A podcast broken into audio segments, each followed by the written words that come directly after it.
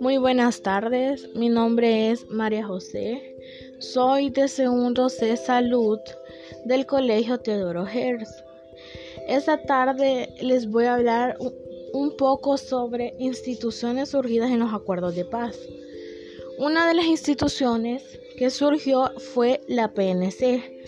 Fue donde por fin llegó el primer e histórico despliegue en la recién nacida Policía Nacional Civil el 13 de mayo de 1993. El segundo institución eh, que fue surgida en los acuerdos de paz fue la Comisión de Verdad, formada por las Naciones Unidas para aclarar jurídicamente hechos suscitados durante la guerra. Eh, una tercera y última institución que les voy a explicar ahora es la Procuraduría de los Derechos Humanos. Gracias.